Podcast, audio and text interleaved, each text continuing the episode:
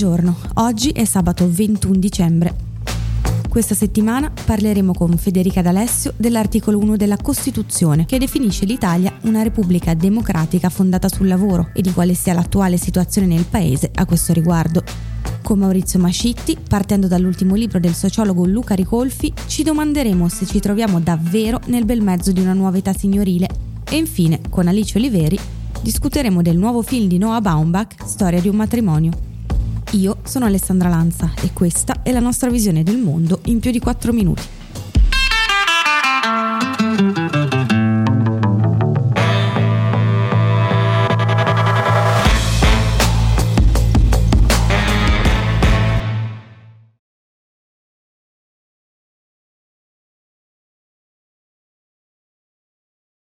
L'articolo 1 della Costituzione italiana definisce l'Italia una repubblica democratica fondata sul lavoro, una dicitura che all'epoca fu molto controversa. Oggi, più di 70 anni dopo la formazione appunto della Repubblica Italiana, basta vedere una serie di dati, per esempio il fatto che negli ultimi dieci anni 800.000 lavoratori hanno lasciato l'Italia, mezzo milione dei quali sono sotto i 40 anni, il 12% degli occupati è a rischio povertà e 3 milioni di italiani guadagnano meno di 9 euro lordi all'ora.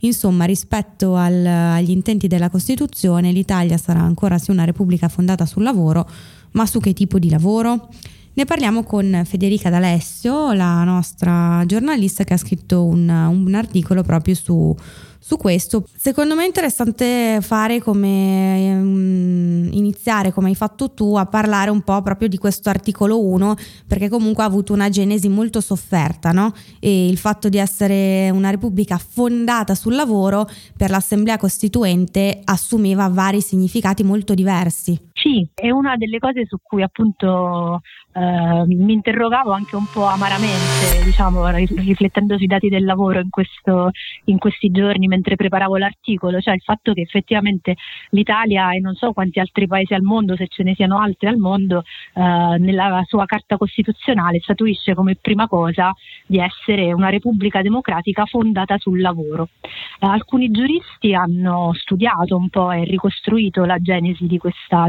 dicitura, di questo primo articolo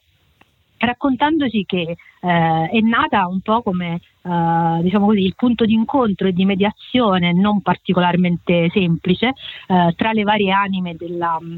dell'Assemblea Costituente, la, l'anima cristiana, l'anima liberale e l'anima, e l'anima socialista. Uh, addirittura appunto socialisti e comunisti avrebbero voluto che primo, l'articolo 1 stabilisse che l'Italia è una repubblica di lavoratori, ehm, che avrebbe dato ovviamente un connotato, diciamo così, in senso appunto eh, socialista eh, ancora più forte alla, alla natura stessa no, della, della, Repubblica Democratica. Eh, dopo un dibattito abbastanza aspro e posizioni diciamo diverse che si, che si confrontarono, venne trovata questa forma di mediazione eh, che appunto fu eh, parlare di Repubblica Democratica fondata sul lavoro,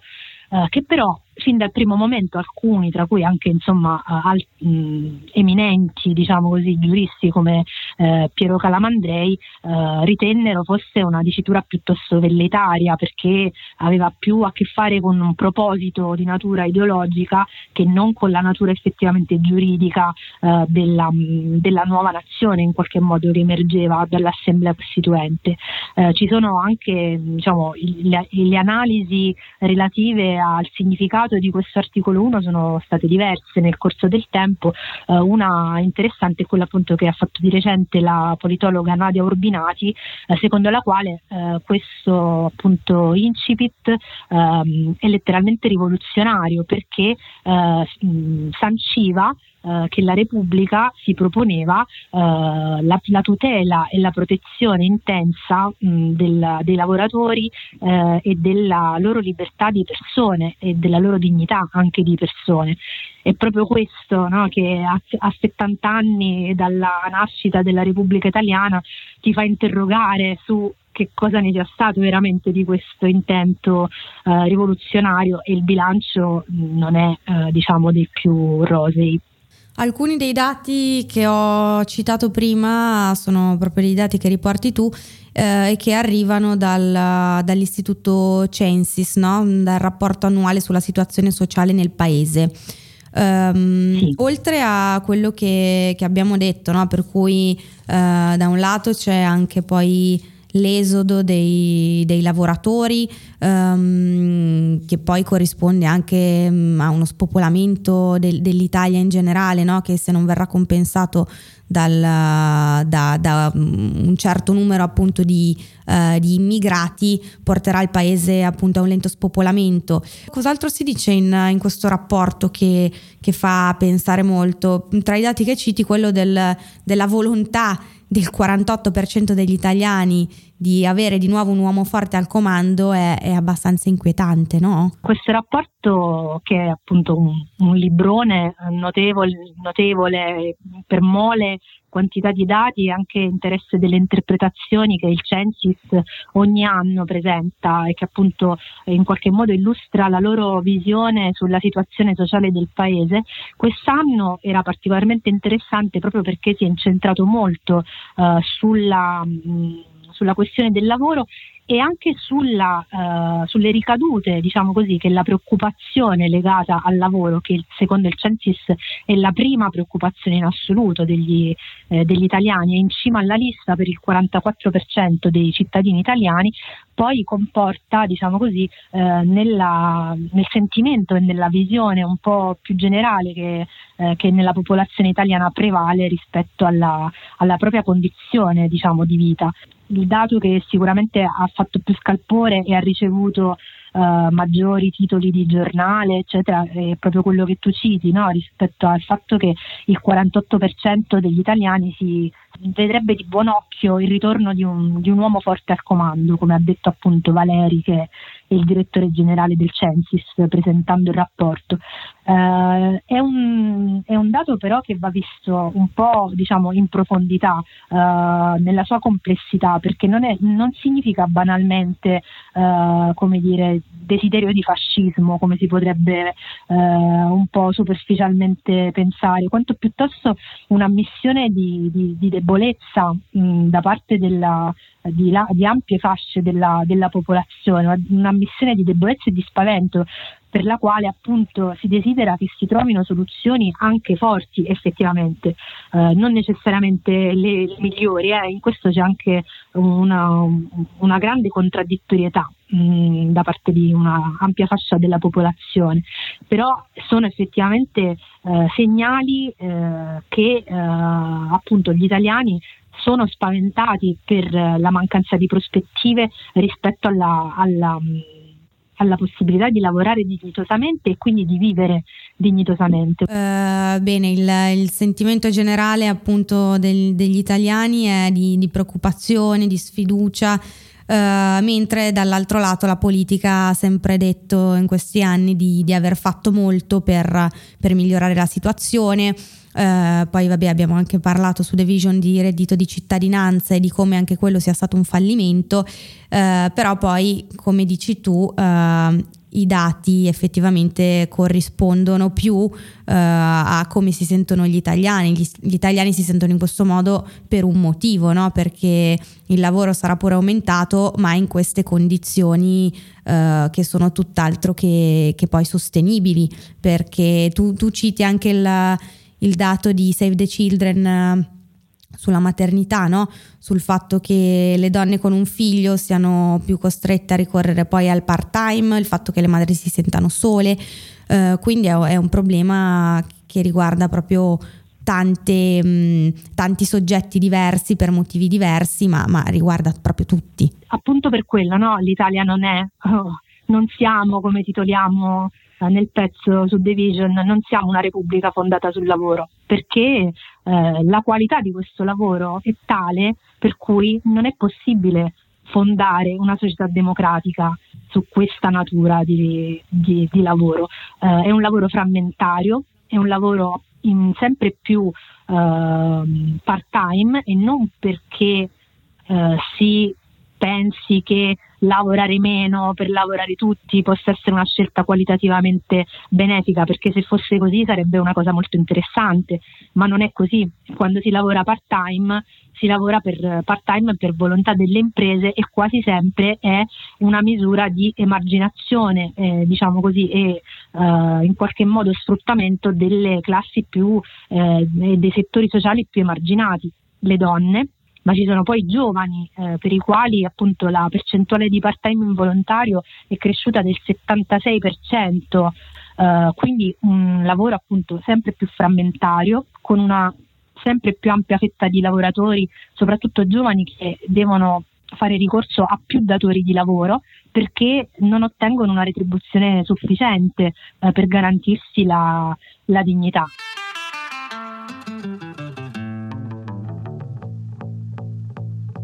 Questa settimana vi abbiamo parlato di Storia di un matrimonio, il film di Noah Baumbach che è uscito su Netflix eh, qualche, qualche giorno fa. Uh, ve lo consigliamo, vi consigliamo di vederlo perché uh, è comunque un film che parla di una relazione che finisce secondo dei, dei canoni che mh, sono assolutamente contemporanei. Il film, tra l'altro, è uno dei papabilissimi ai Golden Globe e ai premi Oscar. Ne parliamo meglio con Alice Oliveri, che inizia, senza spoilerare per chi non ha visto il film, a raccontarci un po' la trama. Ciao Alessandra. Eh, allora, innanzitutto, secondo me è già interessante eh, il fatto che il film sia uscito su Netflix, perché nell'ultimo periodo eh, molti film eh, di Netflix sanno, per esempio come è stato per Roma eh, di Quaron l'anno scorso che poi ha vinto l'Oscar, quest'anno c'è pure il film di Scorsese, Irishman e appunto anche questo qua adesso, Storia di un matrimonio. Quindi evidentemente eh, Netflix sta investendo molto anche sui film d'autore, eh, quindi vuole anche mh, allargare un po' appunto la, la zona di, di, film, di produzioni un po' più importanti. E, mh, il film di di, Baumack è una, una storia eh, in realtà molto semplice, non c'è eh, niente di complesso nella trama. Eh, tra l'altro è interessante che si chiami Storia di un matrimonio, quando in realtà è la storia di, di un divorzio, perché, di un matrimonio, perché noi del matrimonio mh, non vediamo quasi niente se non eh, il racconto che fanno i due protagonisti che sono eh, Scarlett Johnson e Adam, Adam Driver due attori di punta del momento che, mm, che si raccontano eh, a vicenda durante appunto questo, questo percorso che, che, li porta alla, alla separazione. Ehm, è interessante perché è un film che parla di, di una rottura, però è una rottura comunque eh, abbastanza delicata, non, non, ci sono i toni ehm, di odio, di, ehm, eh, di, di litigio eh, forti che uno si può aspettare da, da, un film in cui due persone divorziano. Mm, infatti è proprio questo che, che lascia un po' ehm, questo senso di, di tristezza, di, di, nostalgia, perché entrambi eh, ricordano ancora mh, tutte le cose belle, tutte le cose che, che li hanno fatti, fatti innamorare, però ehm, la realtà de, de, delle cose, la realtà dei fatti è che loro due non, non possono più stare insieme perché ci sono dei dei piccoli dettagli nella loro relazione che, che ci sono sempre stati che eh, non consentono alla coppia di, di, stare insieme, cioè delle cose molto personali, delle cose, mh, mm, della, una competizione professionale, eh, un senso di, di oppressione mh, mm, uno sull'altro. Quindi nonostante loro siano eh, due persone che, che, evidentemente sono state, stanno anche bene insieme, eh, quando si dice quando c'è l'amore c'è tutto, contro diciamo, il modo di dire se, la, se c'è l'amore c'è tutto, in realtà eh, spesso non, non, basta, non, basta, soltanto l'amore, le persone si possono lasciare anche se sono ancora innamorate per tanti altri motivi che si, che si aggiungono nella, nella, vita poi eh, reale e concreta. Nel film in particolare eh, appunto eh, sia eh, la Nicole, la protagonista, ehm, Charlie, il, il protagonista, sono ehm, due persone che lavorano eh, a teatro, lei è un'attrice, lui è un regista, e ehm, tra i due c'è anche un po' questo, questa dinamica tra, tra coppie che mh, spesso si vede non solo nei film ma anche nella realtà eh, di eh, rivendicazione un po' di chi ha creato chi, cioè io ti ho portato qua, io ti ho insegnato questo, mh, appunto questo senso di ehm, competizione che poi ehm, snatura un po' la, la parte più eh, amorosa diciamo della, della relazione. Molto importante, come tu anche scrivi nel pezzo, è ehm, la provenienza dei due.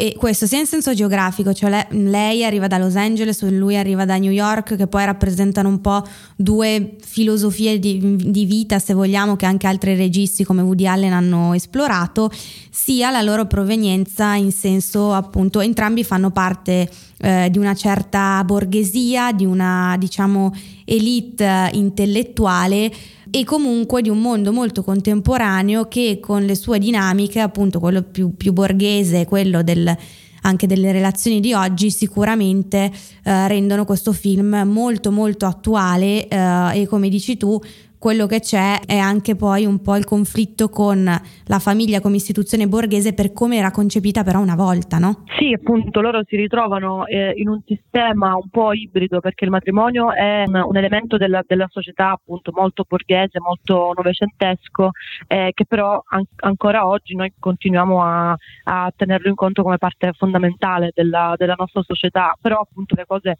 eh, sono, ormai sono, sono, sono diverse, sono più, più fluide, cambiano in modo un po' più libero rispetto a come poteva essere 50 anni fa, magari in cui appunto ancora il divorzio non esisteva, non c'era neanche l'ipotesi di potersi eh, separare. Eh, loro due appunto hanno anche questa cosa di essere un po' le due anime del, del, dell'America, degli Stati Uniti, il conflitto tra East Coast, West Coast, eh, New York, quindi la parte un po' più europea, il, il teatro impegnato, ehm, intellettuale, dall'altro invece a Los Angeles l'opportunità per lei di diventare un'attrice eh, molto più famosa e fare anche molti più soldi perché comunque per tutto il film eh, si parla spesso di soldi, però una cosa che mi ha colpito, sempre appunto per sottolineare questo, il fatto che evidentemente è un dramma molto borghese quello tra loro due, è che si parla di cifre ehm, enormi di denaro eh, eh, che loro spendono così, poi vanno avanti per, per tutta la causa del divorzio, della,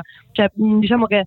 c'è anche questo aspetto che magari se il film avesse parlato di una coppia un po' meno mh, agiata economicamente eh, non poteva andare avanti così tanto questa, anche questo arrovellarsi sulle, sulle questioni legali che poi comunque insomma si sa sono sempre molto difficili da affrontare quando riguardano divorzi e cose del genere appunto anche l'atmosfera eh, anche estetica eh, che poi quella mh, mm, che c'è mh, mm, sempre nei, nei, film di questo regista che infatti ha lavorato anche con Wes Anderson insomma eh, rappresenta un po' questo tipo di cinema americano eh, come stile indipendente, più indie, diciamo tra virgolette, eh, però poi un cinema di massa ovviamente non è un cinema realmente indipendente. Eh, quindi anche le atmosfere della, della loro casa, del, come, loro, come si vestono, come parlano, ehm, come si comportano nel, nel, rispetto al loro, loro, bambino di sette anni, eh, è anche molto appunto, eh, come dicevi tu, emblematico un po' del, del presente, di una certa classe eh, medio borghese di, di, creativi, di persone che eh, fanno parte anche un po' insomma, della, della, della, cultura presente eh, tramite teatro, scrittura e cose del genere. Quindi è una, una rappresentazione eh, molto specifica in realtà, non è proprio rappresentativa di, eh, della massa del, mm, di, appunto, dei, dei, matrimoni tutti, è un, un pezzo di, di, presente che comunque per un, per un certo pubblico è molto, molto attraente, cioè riesce a essere molto coinvolgente. Il tema del divorzio Baumbach l'aveva già eh, affrontato, quello della separazione eh, 14 anni fa con il film del 2005 Il caramaro e la balena che in quel caso aveva il punto di vista diciamo del, del bambino no? se vuoi che, che, la subiva. In questo caso eh, noi rimaniamo molto più ehm, sui, sui, due personaggi appunto protagonisti e su quello che succede tra di loro. Adesso abbiamo parlato della battaglia legale che diventa un, se vuoi un terzo protagonista eh, come dici tu appunto molto costosa e la cosa che fa anche riflettere è che loro stanno, tra virgolette, combattendo per tenere il figlio e per pagare questi, questi avvocati comunque utilizzano anche i soldi che sarebbero andati anche per pagare il college del figlio, no? quindi è, è un paradosso. In un'intervista credo al Guardian, se, se non sbaglio, uh, Baumbach uh, dice che uh, quello che a lui in, um, interessava era di, di, rendere una storia quanto più reale possibile e infatti noi ci scontriamo anche con le necessità banali e quotidiane dei, dei due protagonisti, no? che sono anche mm, banalmente il, il, tagliare i capelli, che era una cosa che Nicole faceva quando stavano insieme e che poi eh, in, una, in, una, scena molto, molto tenera continua a fare nonostante appunto il, la situazione in cui si trovano i due. E Baumbach dice anche che la cosa interessante che ha riscontrato una volta uscito il film è che non si parla tanto del film, con lui le persone non parlano tanto del film, ma della propria vita in relazione al film, di come hanno vissuto certe cose guardando il film, di come si legano alle loro esperienze reali, no? Um, tu sei d'accordo in questo? Um, nel senso, molt- io trovo che sia molto facile poi entrare in empatia con, con questi due personaggi e come dici tu, Uh, forse proprio per questo motivo è difficilissimo prendere le parti di uno dei due, è quasi impossibile. Ma sì, penso che appunto il, il, il, nodo principale sia quello di cui parlavo prima, ovvero il fatto che eh, a tutti sarà capitato almeno una volta in una relazione, non per forza in un, in un matrimonio, mm, in una relazione eh, trovarsi in questo stato di ehm, sia competizione che come eh, senso di ehm, eh, un, po', un, po', di rivalsa verso l'altro e anche questa cosa di pensare eh, ah ma io ti ho insegnato questo, eh, io ti ho fatto conoscere questo, io ti ho fatto fatto conoscere questo, questa musica, ti ho portato a vedere questo film, ti ho, ti ho, fatto scoprire questa cosa, perché è come se nelle relazioni... Eh, credo, questo poi ovviamente una mia idea, eh, ho notato su, su di me, mh, capita che se eh, quando si sta bene fare conoscere le cose, condividere le cose, anche insegnare delle cose eh, è positivo, è una cosa piacevole da fare insieme, lo fai perché vuoi proprio condividere. Quando invece poi ci si allontana è come se stessi chiedendo il conto, cioè come se tutto quello che eh, hai tra virgolette insegnato e eh, condiviso diventasse un po' come una cosa tua, non, non, vuoi più, non, vuoi più, che sia una cosa di entrambi. Quindi mh, nel film c'è sempre questo, io almeno ho, ho sentito molto questa questa, cosa della, del dire ehm, lui che dice a lei che le ha insegnato qualcosa e lei che si è sentita anche un po' eh, soffocata, ehm, oscurata rispetto ai meriti che aveva nei confronti della compagnia teatrale in cui lavoravano insieme. Eh, poi è vero pure che ehm, la scena più famosa del film, appunto senza fare spoiler, però se ne è parlato molto, è quella di questo, ehm, finalmente c'è, c'è, un litigio, c'è un, una scena piuttosto breve in realtà, però che tutti hanno sentito eh, molto, molto forte, che quando loro finalmente litigano, perché per tutto il film sembra come se non ci fossero veramente dei motivi eh, chiari per, per, litigare, cioè come se tutto andasse in modo eh,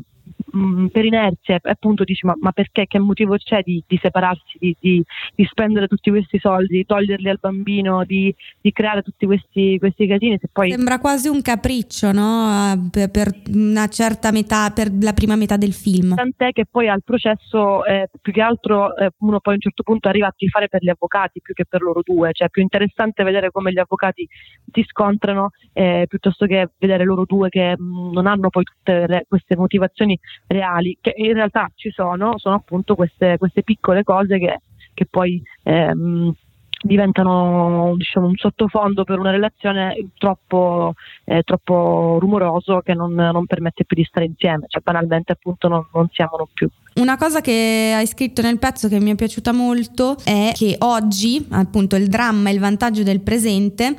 Ciò che un tempo era taciuto perché una volta fatto una promessa non si tornava più indietro, e ci riallacciamo al discorso di prima no? Nel, dell'istituzione borghese che oggi ha un, comunque uh, una valenza diversa rispetto a 50 anni fa, è che ci siamo resi conto che se in una coppia non si è entrambi felici, nessuno dei due può esserlo davvero. Secondo te questa è una, una, conquista del tempo presente o anche un po' una, una condanna? Ma, eh, mh, io penso che tutte le libertà eh, contemporaneamente siano conquista e condanna. Io personalmente, per esempio, eh, rimprovero sempre i miei genitori che sono stati troppo liberi con me, avrei voluto un po' più di rigore. Chi invece ha i genitori severi dice che vorrebbe più libertà. È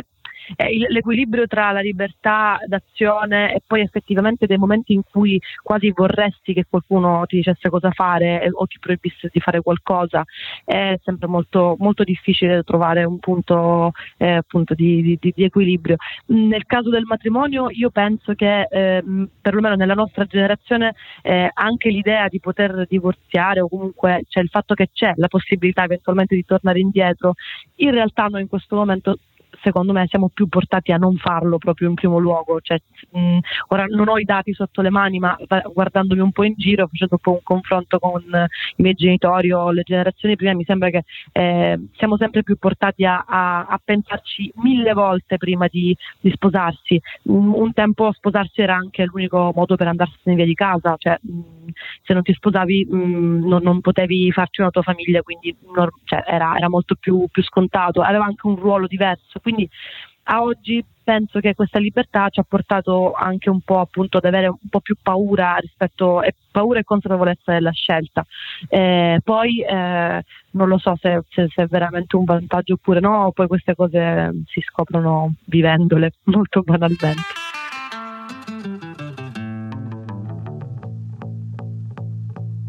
Viviamo in una società signorile di massa Uh, I criteri per uh, delineare appunto quello del, della società signorile sono diversi e sembrerebbe che l'Italia corrispondesse perfettamente ai tre criteri che vengono delineati nell'ultimo libro di Luca Ricolfi. Ne parliamo con Maurizio Mascitti che ha scritto un articolo proprio su questo tema. Ciao Maurizio. Ciao. Uh, senti, intanto come prima cosa ti chiedo che cosa si intende per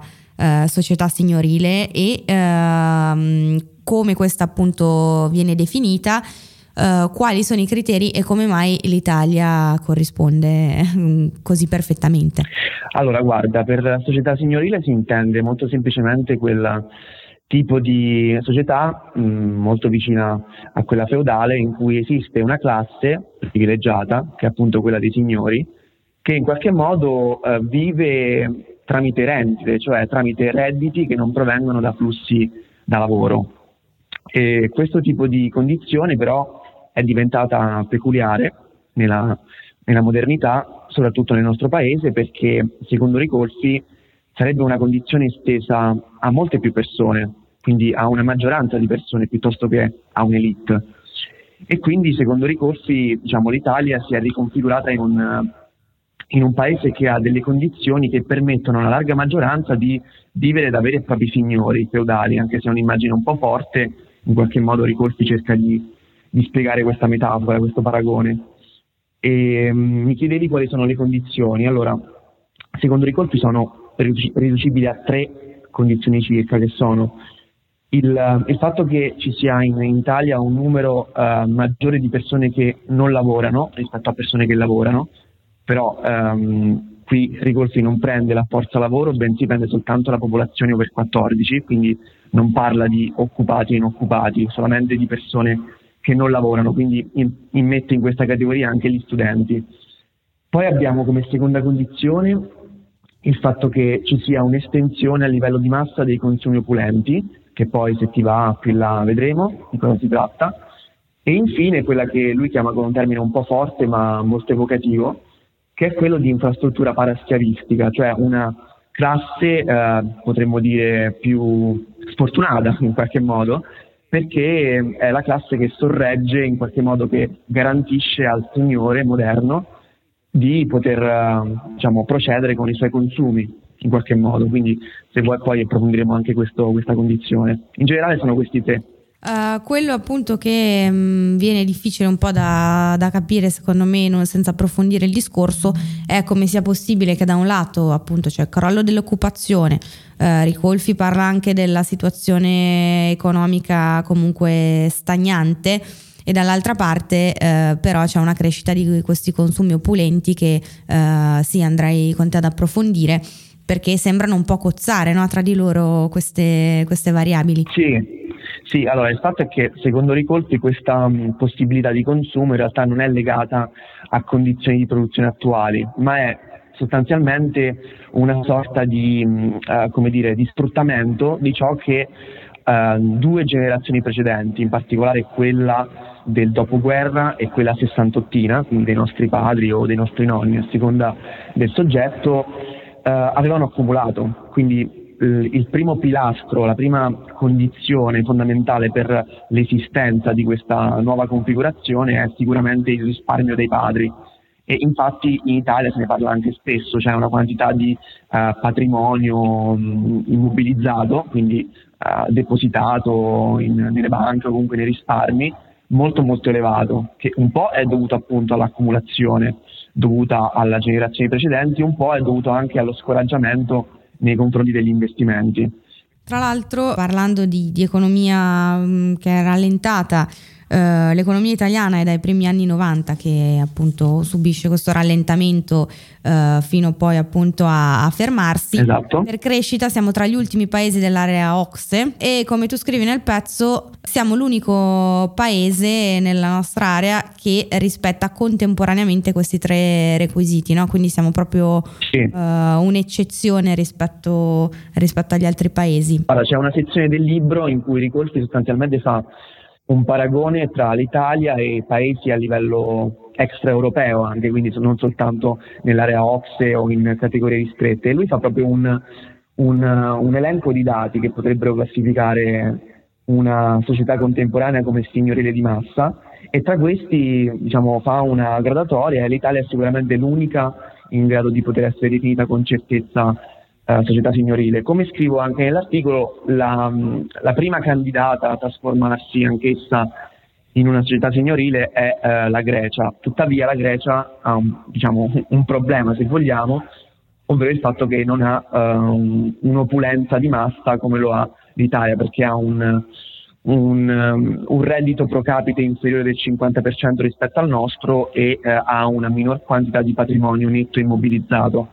Eh, un altro fattore importante che individua Ricolfi è quello del, del sistema scolastico in uh, graduale disfacimento. Noi vabbè, abbiamo scritto su Division parecchi, parecchi articoli sulla situazione della scuola in Italia um, e chiaramente questo um, è, è, è, totalmente in linea con, con, quella che è la situazione, no? perché il livello dell'istruzione si continua ad abbassare poi da un lato anche Ricolfi parla della liberalizzazione degli accessi universitari che a sua volta ha contribuito ad abbassare la qualità, eh, ti chiedo di approfondire quello che è poi il risvolto sul, sulla popolazione giovanile, sia in termini di eh, di ambizione che di competitività sul mondo del lavoro, perché poi appunto il fatto che ci siano questi consumi opulenti non dati da una produzione attuale, ma da, da, da rendite che sono poi i patrimoni dei genitori, per esempio delle famiglie, è, è tutto estremamente collegato e eh, se non si va a intervenire su questo aspetto la, la situazione rischia di peggiorare.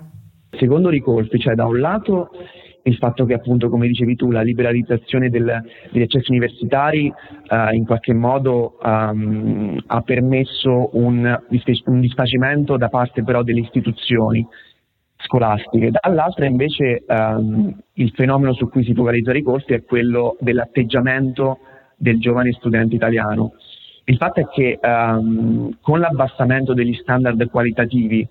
soprattutto in termini di, um, di livello di, uh, di, preparazione all'università o anche di um, superamento di certi esami. Una, lui non entra nei dettagli delle facoltà, ma si limita a rilevare un fenomeno generale, che tra l'altro anche certificato, se vuoi, dai recenti test tipo Ox e PISA. Lui dice sostanzialmente questo, che il, il giovane studente italiano ha in qualche modo alimentato in maniera ingiustificata le proprie aspettative di lavoro perché uh, la, su- la, sua um, condizione è sovrastimata da quelli che sono i suoi facili successi universitari. Per cui i giovani studenti escono dall'università nutriti di aspettative che sono sostanzialmente irrealizzabili, non, non tutte perché non va generalizzato, ma nella maggior parte dei casi.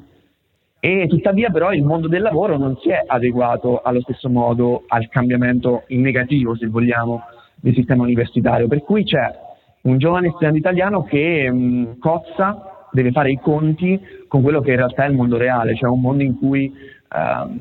non, trova, non, trova, realizzate le sue soddisfazioni, le sue ambizioni. Per cui dice Ricolfi, questo è possibile però, cioè questa condizione di disagio e di mm, di, di, scontro con la realtà dei fatti è possibile unicamente in una società signorile di massa perché, perché sostanzialmente esiste un patrimonio appunto di rendite che possono essere il patrimonio dei genitori o anche le pensioni dei propri nonni che in qualche modo garantisce al giovane studente di, ehm, di potersi permettere di differire il lavoro, cioè di rifiutare alcune condizioni lavorative che secondo lui sono in qualche modo non all'altezza delle sue aspettative. E quindi grazie a questo patrimonio può sopravvivere, diciamo, senza doversi permettere di scegliere una condizione lavorativa degradante. E quindi sono tutti discorsi collegati perché al, alla facoltà dello studente di poter differire si unisce il, il patrimonio netto, immobilizzato e le pensioni. E questa è la condizione del giovin signore, come lo chiama, come lo chiama Ricolfi, cioè del giovane studente che in parte per colpa sua, in parte per un sistema scolastico che lo ha nutrito in maniera indebita, eh, si ritrova a dover fare i conti con una realtà che non, che non, si, non si rende compatibile con le sue aspettative. Per questa settimana da Alessandra Lanza dalla redazione di The Vision è tutto. Nelle prossime settimane continueranno le newsletter e i nostri approfondimenti in 4 minuti, mentre noi ci ritroveremo nel 2020.